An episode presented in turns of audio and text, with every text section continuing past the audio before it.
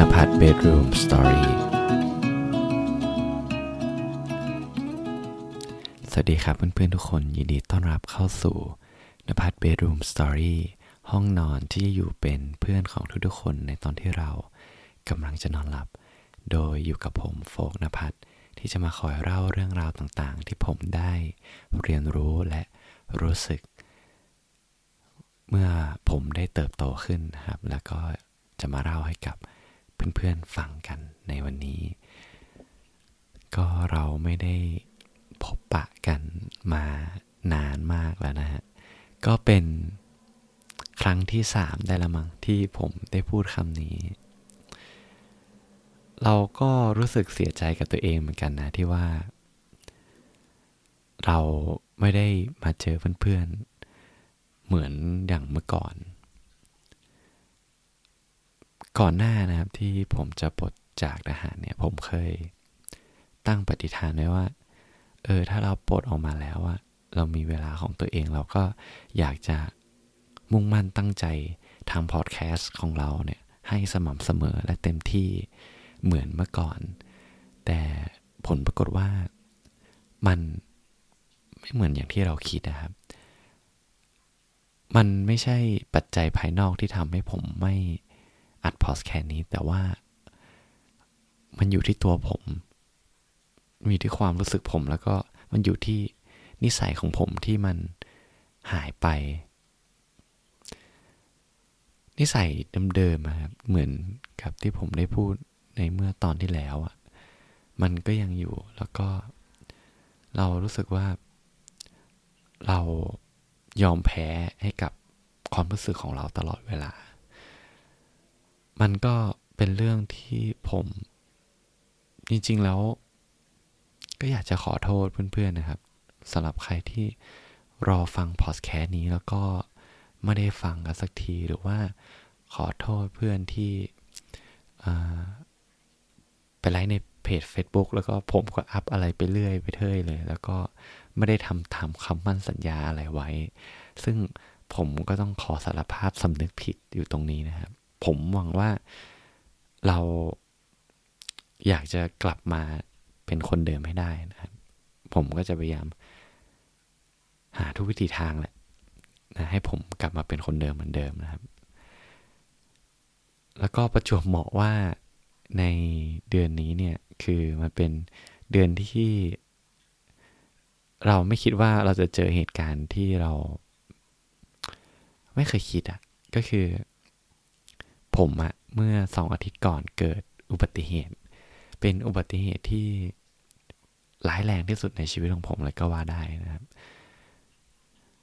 แล้วมันทำให้เราเนี่ยได้เรียนรู้อะไรบางอย่างกับมัน แต่เดี๋ยวผมจะ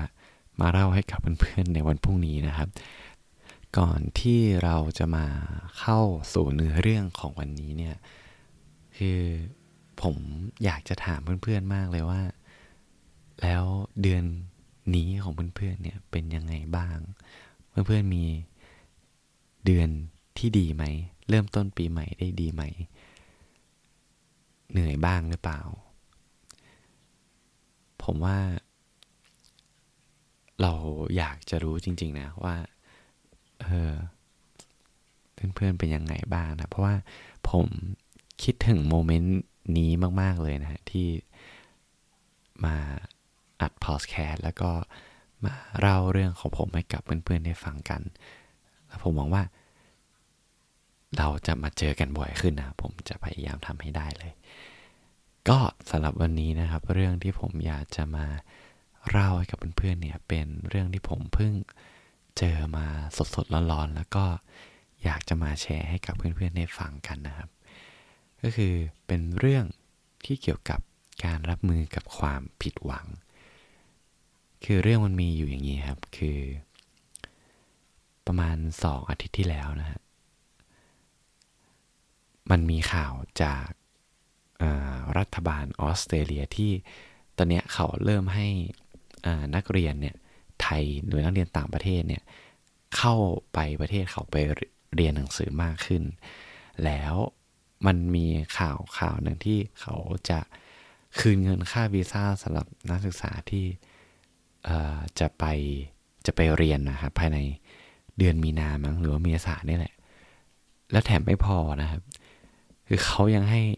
นักเรียนนะที่ใครไปเรียนที่นู่นนะคือทำงานได้แบบเขาเรียกว่าไม่จำกัดเวลา ซึ่ง พอเรามาเจอเหตุการณ์อุบัติเหตุครั้ง ครั้งก่อนนะเราก็รู้สึกว่าเฮ้ยเราไม่รู้ว่าเราจะจะเป็นจะตายเมื่อไหร่อะผมก็เลย คิดว่า เออ มันเป็นโอกาสที่ดีที่ที่เราอยากจะไป เพราะมันเป็นความฝันของเราอยู่แล้วว่าเราสักวันในชีวิตอะเราอยากจะไปอยู่ต่างประเทศไปเรียนรู้ว่า เออ การใช้ชีวิตเป็นยังไง เป็นความฝันของผมตั้งแต่เด็กนะครับ แล้วเราคิดว่า เออ ตรงเนี้ยมันมันเป็นเวลาที่เหมาะละ ที่เราจะไปนะครับผมก็เลยนั่งไล่หาข้อมูลครับ นั่งหาเอเจนต์เอเจนซี่อะแล้วก็ถามว่าเออวางแผนกับเขาเลยว่าเออเราจะไปทำอะไรไปเรียนอะไรไปอยู่เมืองไหน คือวางแผนไว้เสร็จสรรพเลยครับ แต่ผมลืมคิดไปว่าอย่างหนึ่งคือการที่เราจะไปเรียนออสเตรเลียได้เนี่ย มันต้องมี อ่าเขาเรียกเป็น statement อะหรือเงินในบัญชี จำนวนหนึ่งมีเงินเป็นจำนวนหนึ่ง ซึ่งของเคสของผมเนี่ยมันจะประมาณ9 0 0แสนเกือบล้านนะอาจจะถึงล้าน แล้วทีนี้เนี่ยเรามามองตัวเองแล้วเราก็บอกตัวเองว่าเฮ้ยเราเพิ่งเรียนจบ เราเพิ่งไปเป็นทหารมาเราจะเอาเงินไหนมาวะแม่ผมก็คงไม่มีเงินมากพอขนาดนั้นเนี่ยครับ สุดท้ายครับหนทางที่ผมจะ หาทาง support ได้เนี่ยก็คือญาติของผมนะครับก็คือเป็นป้าป้าทั้งหลายนะครับก็คือผมโชคดีอยู่อย่างคือครอบครัวของผมเนี่ยเป็นครอบครัวที่ป้าป้าของผมเนี่ยจะเป็นข้าราชการครูแล้วก็ตอนเนี้ยเขาเกษียณละผมก็คิดว่า ตอนแรกผมก็คิดว่ามันไม่น่ามีปัญหาอะไรหรอก เพราะว่าเขาน่าจะเก็บตังค์น่าจะถึงอยู่ละมั้งแต่ผลปรากฏว่า เออพอถามใครใครเนี่ย ส่วนใหญ่ก็จะบอกว่ามันมีเงินไม่ถึง เงินในบัญชีมีไม่พอ แต่ผมก็โชคดีมากๆที่มีป้าคนหนึ่งครับ คือเขาอะมีเงินในบัญชีไม่พอแต่เขาบอกว่า เขามีเงินพออยู่ในแบบเขาเรียกเป็นเงินออมของสหกรณ์อะไรเงี้ย แล้วผมก็เดินเรื่องเลยครับ ก็คือหมายถึงว่าก็ถามเอเจนต์ว่ามันใช้ได้หรือเปล่า สหกรณ์เงินฝากสหกรณ์อะไรเงี้ยเขาก็บอกว่ามันใช้ได้ แต่ที่ป้าผมเขาบอกว่า เออ มันใช้ไม่ได้นะ อย่างเงี้ยมันทำไม่ได้หรอกอะไรเงี้ยเหมือนมันเขาคิดว่าไม่ได้แหละ ผมก็เลย ลงทุนโทรถาม ทางสหกรณ์ที่นู่นแล้วว่า เออ สมมุติถ้าผมไม่มีแบบเขาเรียกว่าจะไปขอแบบ เออ เอกสารว่า เออเนี่ยเรามีเงินในบัญชีในสากลเท่านี้นะขอได้ไหมเขาก็บอกว่าขอได้ มันทำได้หมดแหละ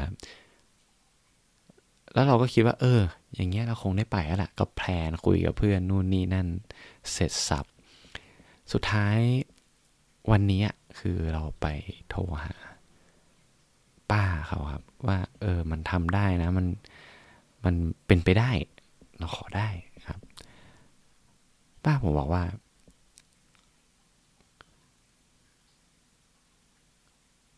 เขาอยากให้ผมอะหางานที่ไทยทำก่อน สักปีหนึ่งเออเดี๋ยวค่อยแบบ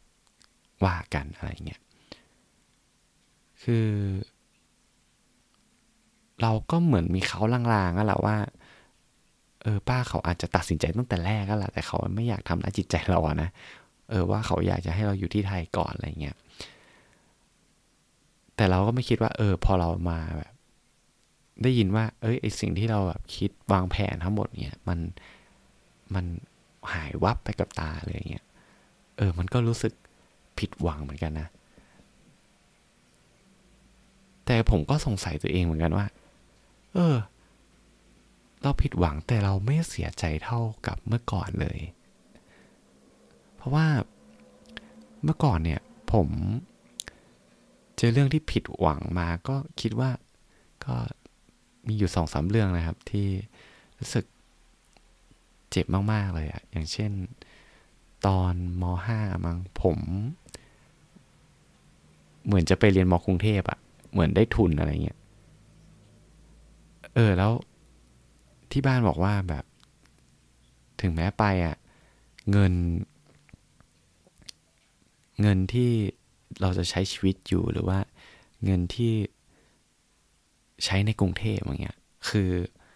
มันเยอะ แล้วเขาคงคิดว่าเขาคง support ให้เราไม่ได้อะไรเงี้ยครับ เออ ตอนนั้นก็เศร้าเลยอะเศร้าจนที่บ้านต้องเรียกไปแบบ ไปนั่งคุยกัน แล้วก็เป็นแบบเรื่องของพวกสอบธรรมศาสตร์ไม่ติดอะไรเงี้ย คือเราก็อ่านหนังสือเต็มที่ทิ้งทุกอย่างเพื่ออันนี้ สุดท้ายมัน ไม่ได้อย่างที่หวังอะไรเงี้ยมันก็เสียใจมาก ๆ เลยอะ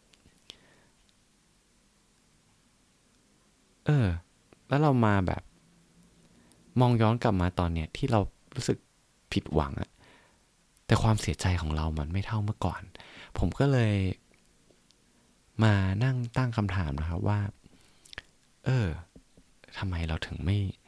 รู้สึกแบบผิดหวังหรือเสียใจมาก ๆ เหมือนเมื่อก่อน ที่แบบจะเป็นจะตายอะไรอย่างเงี้ยนั่งร้องไห้ ผมก็เลย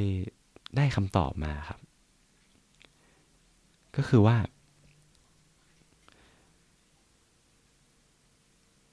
เราอะเหมือนเราพยายามมองในมุมมองของอคนที่เขาเรียกว่าอะไรอะคนที่บอกเรามากขึ้นนะครับ อย่างอย่างเช่นป้าผมอย่างเงี้ยคือ เราต้องขอบคุณเขาว่า เพราะว่าเขาช่วยเหลือเราเยอะมากๆเลยในตอนที่เราเรียนมหาลัยอะไรเงี้ยช่วย support เราทุกอย่าง แล้วจริง ๆ แล้วเราก็รู้สึกเกรงใจนะ ที่ไปขอเขาอะไรเงี้ย เพราะว่าเขา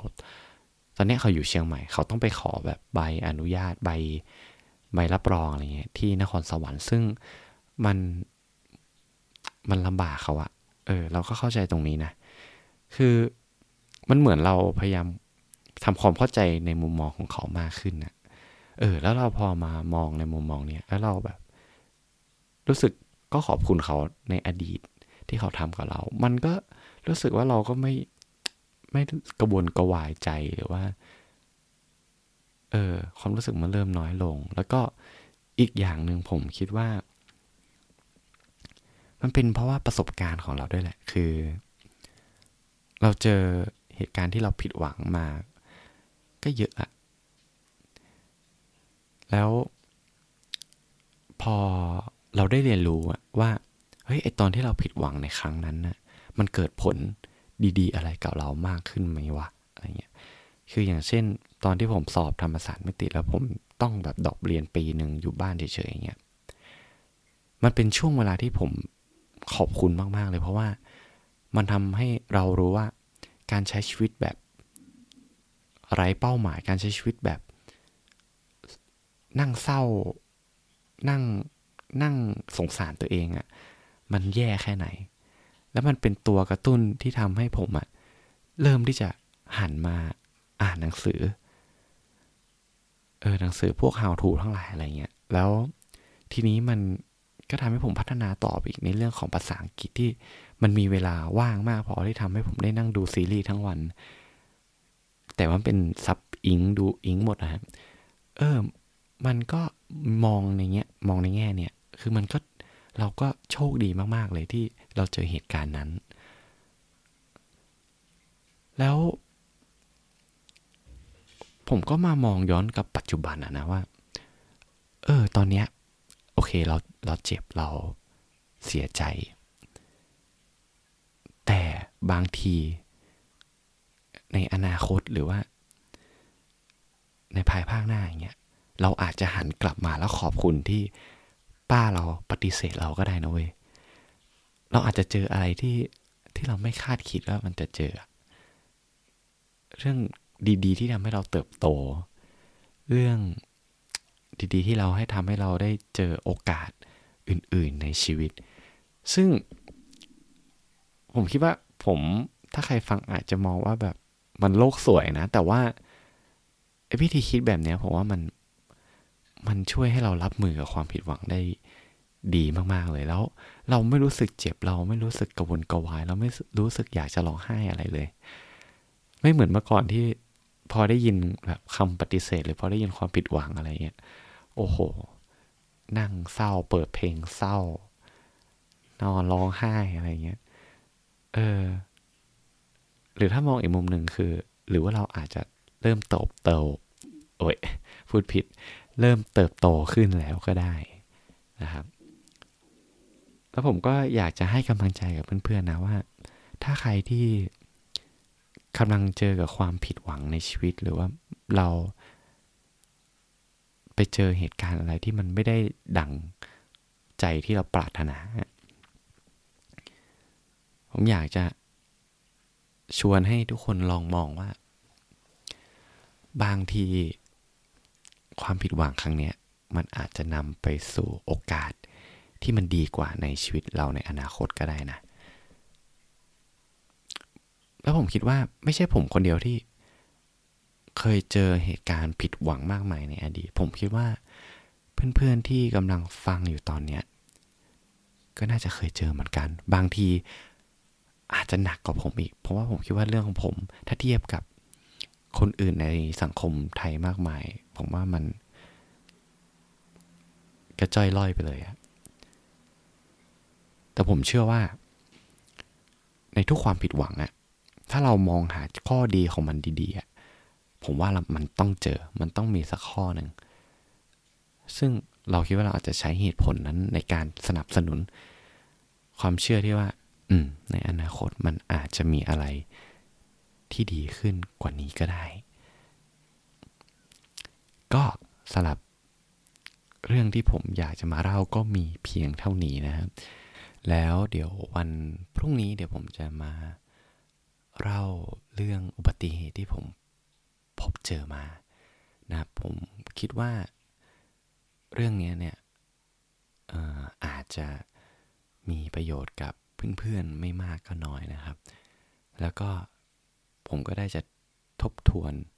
ตัวเองอีกครั้งหนึ่งด้วย เอาละก็สำหรับคืนนี้นะผมอยากจะขอให้เพื่อนๆ นอนหลับฝันดีนะครับ แล้วเดี๋ยวเรามาเจอกันในวันพรุ่งนี้สำหรับคืนนี้ ราตรีสวัสดิ์ครับ บ๊ายบาย